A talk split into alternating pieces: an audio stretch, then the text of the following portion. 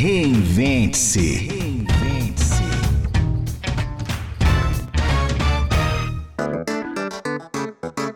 Olá, sejam bem-vindos ao podcast Reinvente-se. Reinvente-se é para você que já percebeu que é hora de repensar sua carreira ou seu negócio. Será que ficou animado? Ops, Vamos começar de novo, vai. rebobinando.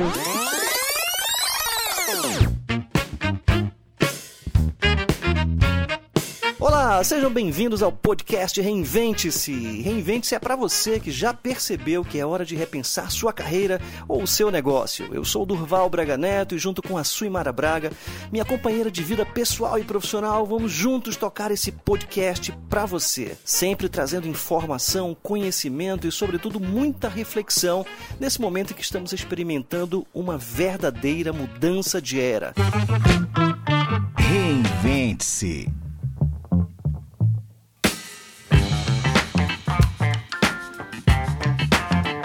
Suimara, seja muito bem-vinda ao podcast Reinvente-se. Ah, obrigada, Durval, pelo convite. Vai ser um prazer falar sobre educação, comportamento, cultura.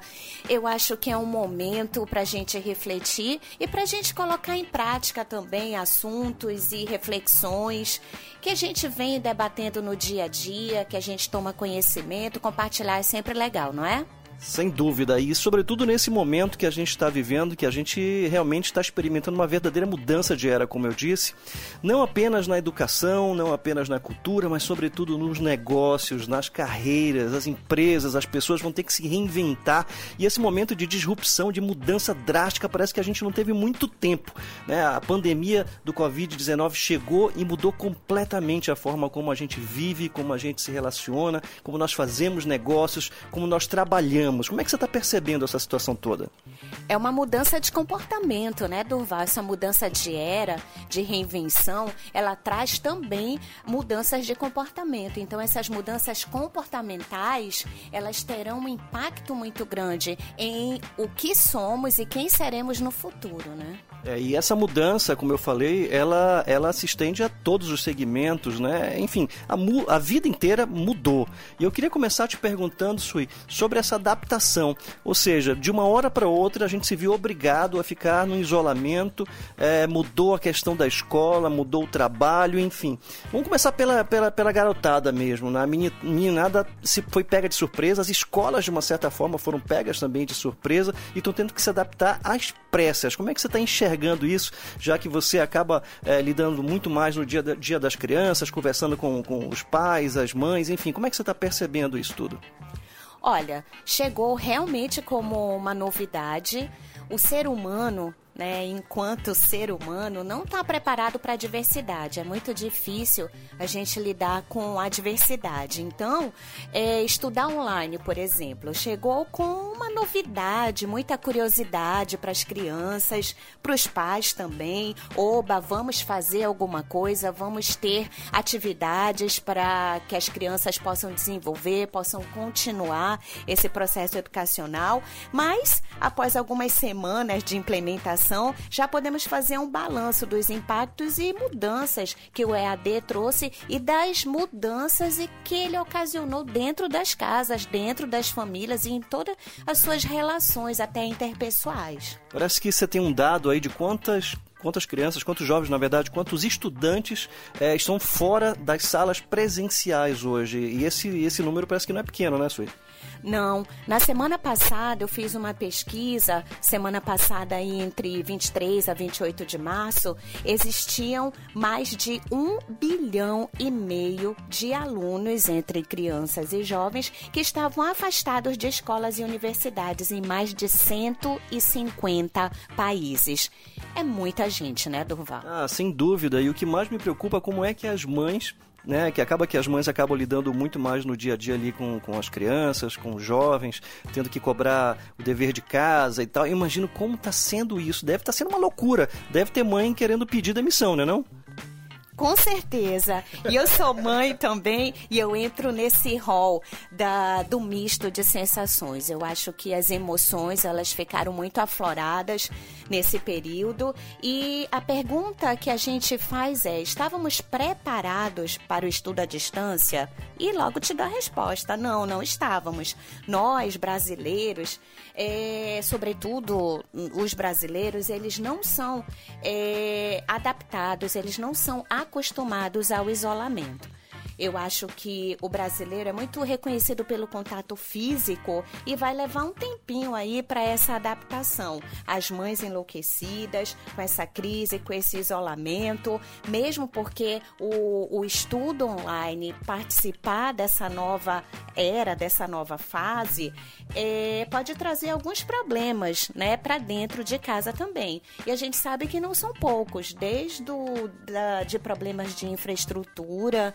É, muita gente tendo que fazer, estudar em casa, muita gente tendo que trabalhar de casa ou mesmo ir para as ruas, ir para a linha de frente, como as pessoas estão falando. Então, tudo isso mexe com emoções, mexe com, seu, uh, com a sua inteligência emocional também. Então, é super, é super compreensível que a gente tenha ansiedade, inquietude, falta de paciência e tendo que administrar é, atividades online, homeschooling, que é trazer o estudo para dentro de casa. Que, que, inclusive já era uma tendência nos Estados Unidos, né? É, inclusive, é, esse novo governo pensou em implementar, mas é um desafio, né?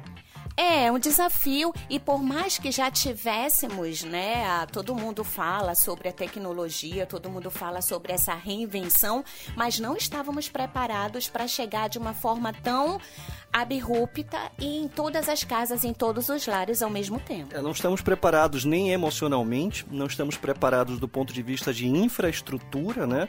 Se falava agora há pouco em off aqui que conversando com alguns pais, é, algumas casas acabam só tendo um computador computador, o acesso à internet ele ainda é bastante limitado, ou seja, tem muita coisa para a gente discutir, é momento da gente repensar, é o momento da gente se reinventar, mas tem um lado positivo também. Tem um lado positivo que eu acho que a gente nunca teve é, uma oportunidade tão grande de ficar perto das crianças, de talvez conhecer mais as dificuldades, os obstáculos que elas, os obstáculos que elas enfrentam, enfim. Eu acho que tem um lado positivo. Dá para a gente ter um olhar apreciativo sobre isso tudo? Ah, tem sim, claro, né? É, nós, nós podemos participar ativamente com, com a dinâmica das famílias, muitas mães, pais, famílias responsáveis que trabalham fora se depararam com o momento de saber o que realmente as crianças estão estudando, como é que se forma, é, como é que se dá um ditongo. Olha, eu, eu, eu tô quase pronto pro vestibular de novo, viu? E você? Com certeza. Acompanhar, isso aqui é muito presente nas nossas vidas. Eu, enquanto mãe, o Duval também. Mas muitas casas e muitos relatos de mães dizendo: Nossa, não sei nem por onde vai, matemática, química. E olha que eu estou falando de, de níveis e de idades escolares menores. Fundamental, né? Sobretudo, eh, vamos, vamos tirar Fundamental 2, vamos, vamos falar da pressão que uh, os meninos do terceiro ano, por exemplo, do terceirão. É terrível. É, já começa com toda essa tensão no início do ano que vão passar por essa fase de vestibular, de Enem, de uma hora para outra, tendo que estudar a quantidade que já tinham que estudar durante um ano, é, mais essa sobrecarga de atividades para fazer em casa, sozinho. E, e a gente não está acostumado a estudar sozinho, Sem não, dúvida. não estamos acostumados. O, muito, vem, muito vinha sendo discutido, né, Durval? E fizemos até vários programas sobre isso, de que a gente precisava estar preparado para essa mudança toda mas fato é que o nosso, sobretudo aqui falando do sistema educacional brasileiro, estávamos super acostumados a essa fase presencial, estudar presencialmente. Então, uma outra atividade, uma atividade mais lúdica, mais divertida, mas não uma atividade que agora é o extremo oposto. Agora tudo tem que ser online. E aí é toda uma reinvenção, até do corpo docente também. Ah, não tenho dúvida. Os professores também vão ter que se adaptar, a escola vai ter que se adaptar, ou seja, vão ter que se reinventar, né? Justamente é sobre isso que esse podcast trata, de como a gente pode reinventar os nossos negócios, como é que a gente pode reinventar a educação. A verdade é que tudo mudou. Agora, vamos falar de outra coisa aqui, Sui, sobre a questão do home office, ou seja, de uma hora para outra a gente se viu obrigado também a ter que montar nossas estações de trabalho dentro de casa e tal. E eu pessoalmente sempre tive a sensação que teoricamente isso funcionaria muito bem. Por quê?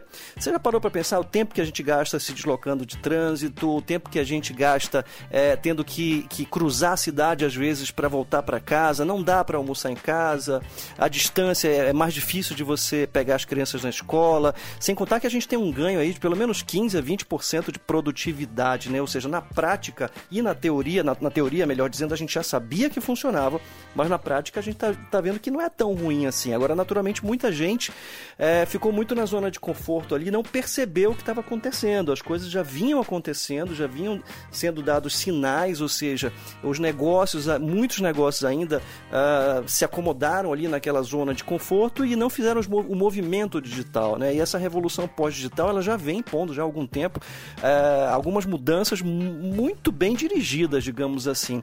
Como dizia o poeta Lulu Santos, nada do que foi será do jeito que já foi um dia, Suimar? Uhum, com certeza. Então, nós temos ganho de produtividade, mas a gente precisa aprender outros ganhos também, né? Paciência, foco, planejamento. A gente precisa também dedicar, tentar achar um lugar para fazer esse home office, para poder você trabalhar. E a gente sabe também que as distrações não são poucas. Pergunta rápida: acordar e trabalhar de pijama vale? Acho que vale, Durval, dependendo do segmento, mas os especialistas indicam que é melhor você é, preparar até mental e fisicamente o teu, o teu organismo, a tua mente, para aquela hora do trabalho. Então é hora de mudar, de, de ajustar para a hora do trabalho. Então é legal mudar de roupa para ter aquela impressão que você realmente começou algo e vai ser produtivo. Exatamente, é uma questão de, de, de, de criação de um hábito mesmo, né? Mas é, talvez uh, colocar a roupa que você iria, ou eventualmente até uma roupa um pouco mais à vontade, mas tentar acordar naquela mesma hora eu acho importante também. É como você disse, escolher um cantinho da casa para você montar ali o seu, a sua estação de trabalho, ter a sua agenda. É, e hoje a gente tem muita, muitas ferramentas, né? A gente, por exemplo, nós dois, nós conseguimos, estamos conseguindo tocar a maioria dos nossos negócios, exceto é, os eventos, os, os treinamentos presenciais presenciais que a gente vem fazendo, né? Agora, Sui, em term... falando ainda de negócio, né? Como é que você acha que como é que você acha que vai o que, o que vai acontecer pós Covid-19? Como é que você imagina esse mundo pós Covid-19 em relação ao trabalho? Já mudou, né? Não vai ser mais, com certeza. Algumas instituições, empresas é, reinventando seus negócios, sabendo que dá sim para trabalhar, para ser. Jogando custos, né? Com certeza. E também vendo que ah, sobre, sobretudo a necessidade daquele trabalho que começa num horário, termina em outro, ou seja, é realmente são realmente necessárias oito horas de trabalho? Realmente você não consegue ser mais produtivo em menos? E, e se você trabalhasse de casa por um determinado, por um período maior de tempo. Então, dentro de todas essas dinâmicas, outros, outros assuntos, outros profissionais, outros fatores deverão ser levados em conta também. Até a nossa mente. Estamos preparados para uma mudança tão drástica de cenário? Então, como é que a gente faz em períodos de, é, de ficar muito tempo em casa? Como é que você dribla a ansiedade? Então, vai ter, vão ter relações profissionais diferentes né? Até como é que vai se dar a liderança? Como é que você lidera grandes equipes? Muda fazendo, o modelo completamente, é, né? Fazendo, é, fazendo conference calls, videoconferências, videoconferências e, e, e administrando, liderando, né? Que ferramentas a gente vai usar para esse novo mundo? É. Sobretudo para quem trabalha na área de vendas. Como é que a gente vai impulsionar? Como é que a gente vai vender? Então, de uma hora para outra, as empresas, as lojas que trabalham com roupa etc., levamos até sua casa, podemos experimentar, sendo que até nas próprias lojas, em alguns momentos como promoções, etc., você não podia nem tocar na roupa. Agora é totalmente uma disrupção, é uma mudança mesmo de comportamento. Delivery bombando aí, estão entregando tudo no delivery agora. Uh, as empresas estão criando novas formas de se comunicar, de se reunir, ou seja, é, é uma quebra total de paradigma e de fato, como disse o Lulu Santos, não será mais do jeito que foi um dia, né? Realmente a gente está caminhando para um modelo completamente de vida, de trabalho. A gente já vinha falando sempre nas nossas palestras, né, que sobre o, o, a, o futuro das organizações, o futuro da, da carteira de trabalho. Será que é um momento que realmente vai chegar aquilo que a gente sempre achou que ia acontecer, de das relações de trabalho, inclusive formais, delas se diluírem um pouco mais, a gente ter espaço para mais freelancers no mercado, para novos negócios baseados é, basicamente só na inteligência, no conhecimento? Você acha que esse é o momento? Olha, nós vamos acompanhando semana a semana e para isso que esse podcast está aí também, para que a gente possa conversar muito mais sobre essas relações, sobretudo profissionais. E eu acho que a cada vez mais vamos precisar de emoções, boas emoções, emoções positivas, para que a gente possa ficar mais pleno, para que o bem-estar, para todo esse equilíbrio acontecer, e o bem-estar está muito associado à produtividade. Então, a gente precisa realmente, e como uma dica de emoção, eu acho que esse momento é o momento da resiliência. É difícil, mas a gente precisa manter a esperança em dias melhores e a resiliência de que a gente pode mudar algumas coisas e outras a gente vai ter que se adaptar. Não tem jeito. Ah, muito legal isso que você está falando, ou seja, ah, além da nossa da nossa, da nossa possibilidade, da nossa oportunidade, melhor dizendo, de reinvenção, eu acho que é um, é um ótimo momento também para a gente repensar se de repente a gente não consegue até viver melhor a partir disso. Eu sei que é uma, é uma tragédia que a gente está enfrentando, mas se nós tivermos um olhar apreciativo, é, um olhar positivo sobre essa situação, acho que a gente dá, dá para a gente tirar algumas lições muito interessantes, sobretudo fo focadas no bem-estar. E a Suimara, como é, estudiosa aí da psicologia positiva, da ciência do bem-estar e tudo mais, quando ela fala fala em felicidade, ela, ela, é, que ela fala toda essa, essa questão é, da, da, das emoções positivas, né, essa coisa toda, é engraçado porque nós economistas temos um outro nome para felicidade, que é bem-estar subjetivo. É um pouco mais racional, né? Com certeza, mas junta a racionalidade do economista e junta com toda essa parte psicológica, essa parte de linguagem também, porque somos seres sociais e nós vamos sofrer um impacto com isso, com essa mudança toda, porque somos seres sociais, vivemos da linguagem, vivemos uns dos outros, vivemos em grupo, em sociedade e a gente vai ter que saber administrar, equilibrar essa nova fase aí com muita resiliência, paciência, esperança e confiança em dias melhores. Muito legal. Silmar, nós estamos chegando ao final do nosso primeiro episódio do podcast Reinvente-se. Lembrando que o, o podcast Reinvente-se é sobre reinvenção profissional, pessoal, para você que de repente já percebeu que é hora da mudança, é hora de realmente é, olhar para outros horizontes, ampliar os seus horizontes. Enfim, é um grande prazer para a gente estar aqui, podendo compartilhar um pouquinho do nosso conhecimento, da nossa experiência com vocês.